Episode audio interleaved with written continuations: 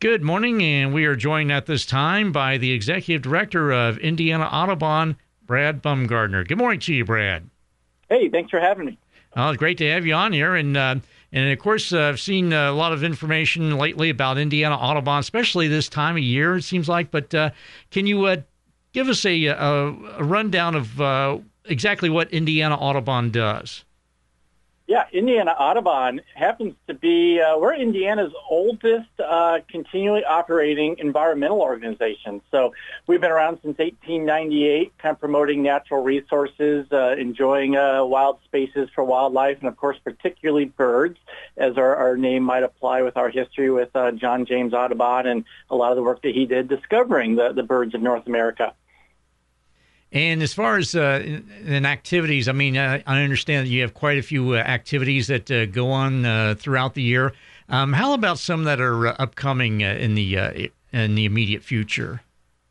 Yeah, you mentioned hearing a lot about Indiana Audubon right now, and that's pretty common during what we call our migration period. So spring and fall are bringing millions, if not billions, of birds uh, through Indiana uh, in the spring, heading north, and right now heading back south to their wintering grounds. So Indiana Audubon does a lot of field trips and activities that kind of capture that spirit of fall migration and exploring and discovering a lot of these birds. And uh, a big way that we do that is through the Indiana Birding Trail. And that's a program that we have that promotes some of the best bird watching sites all over Indiana. So it doesn't matter if you're way up in northeast Indiana or down in Evansville, there's a, an amazing birding site near you that uh, we help promote and uh, get people to.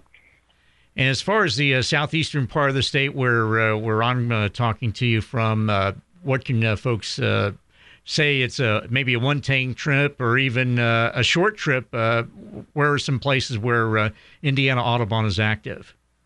Yeah, that's a, a, real rich area of the state, and especially for for Indiana Audubon, is we have our uh, flagship property, the Mary Gray Bird Sanctuary, uh, just uh, in in Connersville. So we're just about an hour or so east of Indianapolis, and so that's a, great area that you can get to within an hour or so. And it's 700 acres of uh, state dedicated nature preserve and, and wildland that we, we use to, to preserve the, the natural habitat. So you're going to find fishing and camping and hiking trails and a lot of activities often centered around birds.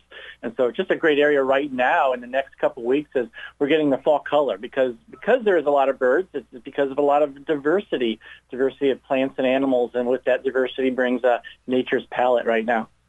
In uh, looking at the uh, history of the of the uh, Mary Gray Bird Sanctuary, it's uh, rather interesting uh, what how it uh, kind of evolved and it was around the. It was looked like it was in the 1940s that uh, it was established. Absolutely, yeah. So we're looking at uh, about uh, 80 years now that we've had the, the Mary Gray property. It was a donation from the Gray family, and it has grown since then to the 700 acres that we have now. Uh, we have operations managers and caretakers that are out there helping out, and it's become a hub for a lot of environmental activities in the region. So things like master naturalist programs and community foundation days and, and other events are taking place. And folks are really, you know, embracing that, that the outdoors, uh, especially as we're kind of getting past this pandemic and they're kind of reconnecting with uh, a lot of the nature uh, to kind of relax and kind of escape from some of the realities that we have today. And uh, something that uh, really interests me, uh, Brad, is the trail system there at Mary Gray. Yeah, it's uh, really interesting that there's about 10 miles of hiking trails, and they go through a lot of variety of habitats. And, and with that, the, the staff has been created over the years to, in building a lot of bridges because there is a little network of kind of ravines and streams that cut through the property. So it's uh, I think there's some 20 some bridges all throughout there, and uh, the one they just completed recently is a, a replica of a covered bridge uh, that's out there. I think on the Tulip Trail. And uh, is any uh, research conducted uh, in that uh, sanctuary? Yeah, not only Mary Gray, but for Indiana Audubon, you know, bird research is a, a, cornerstone of a lot of what we're doing as it ties to the conservation and education. And so it's an opportunity for folks to watch. Uh, one activity is bird banding, where we're able to capture a bird, hold it in the hand, and actually take measurements and such and learn its size and its sex and, and, the age of the bird. And as we release these birds with little tiny bands, kind of like little wristbands, uh, then the hope is that they'll be found again one day and we can learn so much more regarding uh, longevity and migration paths and, and, speed and distance and things like that.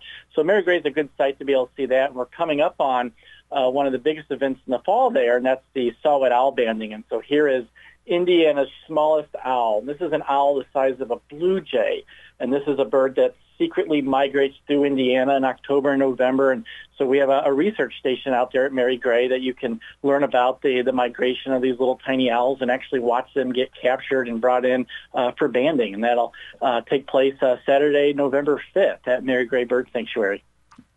And uh, another thing that uh, I think that uh, really jumps out at me is the fact that folks have it's available for for events. Yeah, absolutely. Yeah, we have uh, on the grounds our, our, Brooks Hall, which is often used for receptions and, and meetings and such. And down below, uh, we have the, the beautiful Markle Barn, and this uh, overlooks a series of ponds, and it's got a, a full kitchen uh, downstairs and a, a, beautiful setting upstairs. So we see a lot of weddings and, and other rentals that occur. And so so really, yeah, you're, you're, you're really hitting on a variety of use that, that we have for the Mary Gray Bird Sanctuary and the, the visitors that come. Okay, so uh, folks, if they uh, they want to, they can uh, Google this uh, Mary Gray Bird Sanctuary. Uh, it's on uh, South Bird Sanctuary Road. It's a Connersville address, but you know, it looks like it's I guess south of that town. But or folks in maybe our Franklin County listeners, maybe north to northwest of Laurel. It looks like according to the map that I'm looking mm-hmm. at. Yeah, absolutely. They can go to uh, indianaaudubon.org as well, and you can learn a lot about Mary Gray. Unfortunately, most of your mapping software is Google and Waze. If you just type in Mary Gray, uh, it knows where, where you're trying to go. In technology, wonderful. Yeah. and uh, as far as uh, some other things, uh, some uh, other basics about Indiana Audubon, uh, Brad. Uh, now you have a, um, of course, you're on board, but did you have a staff and maybe a board of directors, things of that nature? Yeah, uh, as I mentioned, you know, starting way back in 1898, that happens to mean that next year, 2023, is our 125th anniversary. And so we're obviously getting ready for a big celebration of that. And we do that with uh, both our uh, board of directors as a nonprofit organization, and then we have a, a staff of uh, three full-time employees that that are uh, helping out with the, the operations and administrations of, of everything that we do that kind of falls under that arch of our mission of conservation, education, and research for, for natural resources and birds. All right. And then with that, we're going to go ahead and take a quick timeout. And we'll continue our conversation with Brad Bumgardner. He is the executive director of Indiana Audubon. And that's coming up right after this.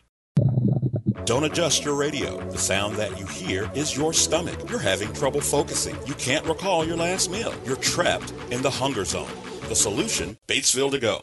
Let To Go deliver a hot, fresh meal to your home or office whenever hunger strikes. To Go delivers the best food from local restaurants. Visit us online at togodelivers.com or call us at 812 727 8800. Batesville To Go. Big city convenience, small town taste. And welcome back as we continue our visit with Brad Bumgardner. He is the executive director of Indiana Audubon. And uh, Brad, uh, now does uh, Audubon uh, have memberships, uh, things of that nature, go through membership drives, anything like that? Yeah, absolutely. As a nonprofit organization, we we are a, a membership-based organization, so we see uh, anything from individuals and students to the families that join us. And, and by joining Indiana Audubon, you have access to many of the different field trips, publications, resources, and, and we, we talked a little bit about technology, and technology is really changing in the birding world. And so we're able to, to teach people to use some of these new resources that, that help them identify the birds literally with just apps in the palm of their hands. And so I think we're finding a lot of people embracing that, a lot of people getting into bird watching. And so, um, you know, I can say there's just been a growth in, in our birding membership uh, every year for the last three or four years now. And another thing that uh, I, I, find fascinating is uh, all the uh, the merchandise that's available to folks. yep. So we um, everything that we do, we we are we are a, a business in the in the interest for the birds, and so everything goes to support that mission. And so it helps out with some of our grants and scholarship programs, and helps us with some of the different outreach and activities that we're able to do, uh, including just recently we're starting a, a new Indiana Young Birders Network, and that'll take place primarily in central Indiana and look to kind of bring birds to different uh, youth programs and school groups and scouts and, and start them at a young age. And because what we're really trying to do, uh, Tom, is, is these birds that are, are so much of a passion for a lot of us because of some moment or some species experience that we had, and we kind of call that our spark bird or spark moment. And so, what we're really looking to do is to, is to spread that and help people uh, uh, find their own spark uh, that'll kind of flame this passion for the outdoors and birds the rest of their life. All right, and so again, that's uh, the website is indianaaudubon.org, and uh, you've got the uh, you can find the the shop click tab, and also a lot of uh, bird resources now. Uh, what are some of those things that uh, uh people uh, can go on and uh, they're curious? And what are some resources that are available to folks through Indiana Audubon? Yeah, one of the things we just talked a little bit about was the Indiana Birding Trail. And so that is a program of Indiana Audubon that highlights the, the best 66 birding locations in Indiana and so it's a full resource on not only where to go, but when to go, how to bird it, what you can look for. And so it really gives you everything you'd want to learn about before you head on out. So you can access both the website and there's printed guides. We also have a lot of resources for our members, everything from what to do if you find a, a sick or injured bird or if you're looking for ways to kind of bring your community into bird watching. We have our Birdtown Indiana program that celebrates and recognizes cities and towns that are doing things that are beneficial for birds. Yeah, and I'm uh, looking at that uh, Birdtown, Indiana. I mean, it looks like it's uh, modeled after Tree City, USA. Yeah, real similar to that. Yeah. So you see a lot of that. We, we really are familiar with that in Indiana. We know there's a lot of cities and towns that are doing things to promote trees in their communities. We know the beneficial values of those. And and quite frankly, if you're a tree city, you're probably a good bird town too, because those trees draw in birds and other wildlife as well. And also, I see that uh, Indiana Audubon is uh, also uh, has a lot of uh, publications. And uh, what are some of those that uh, people can be on the lookout for?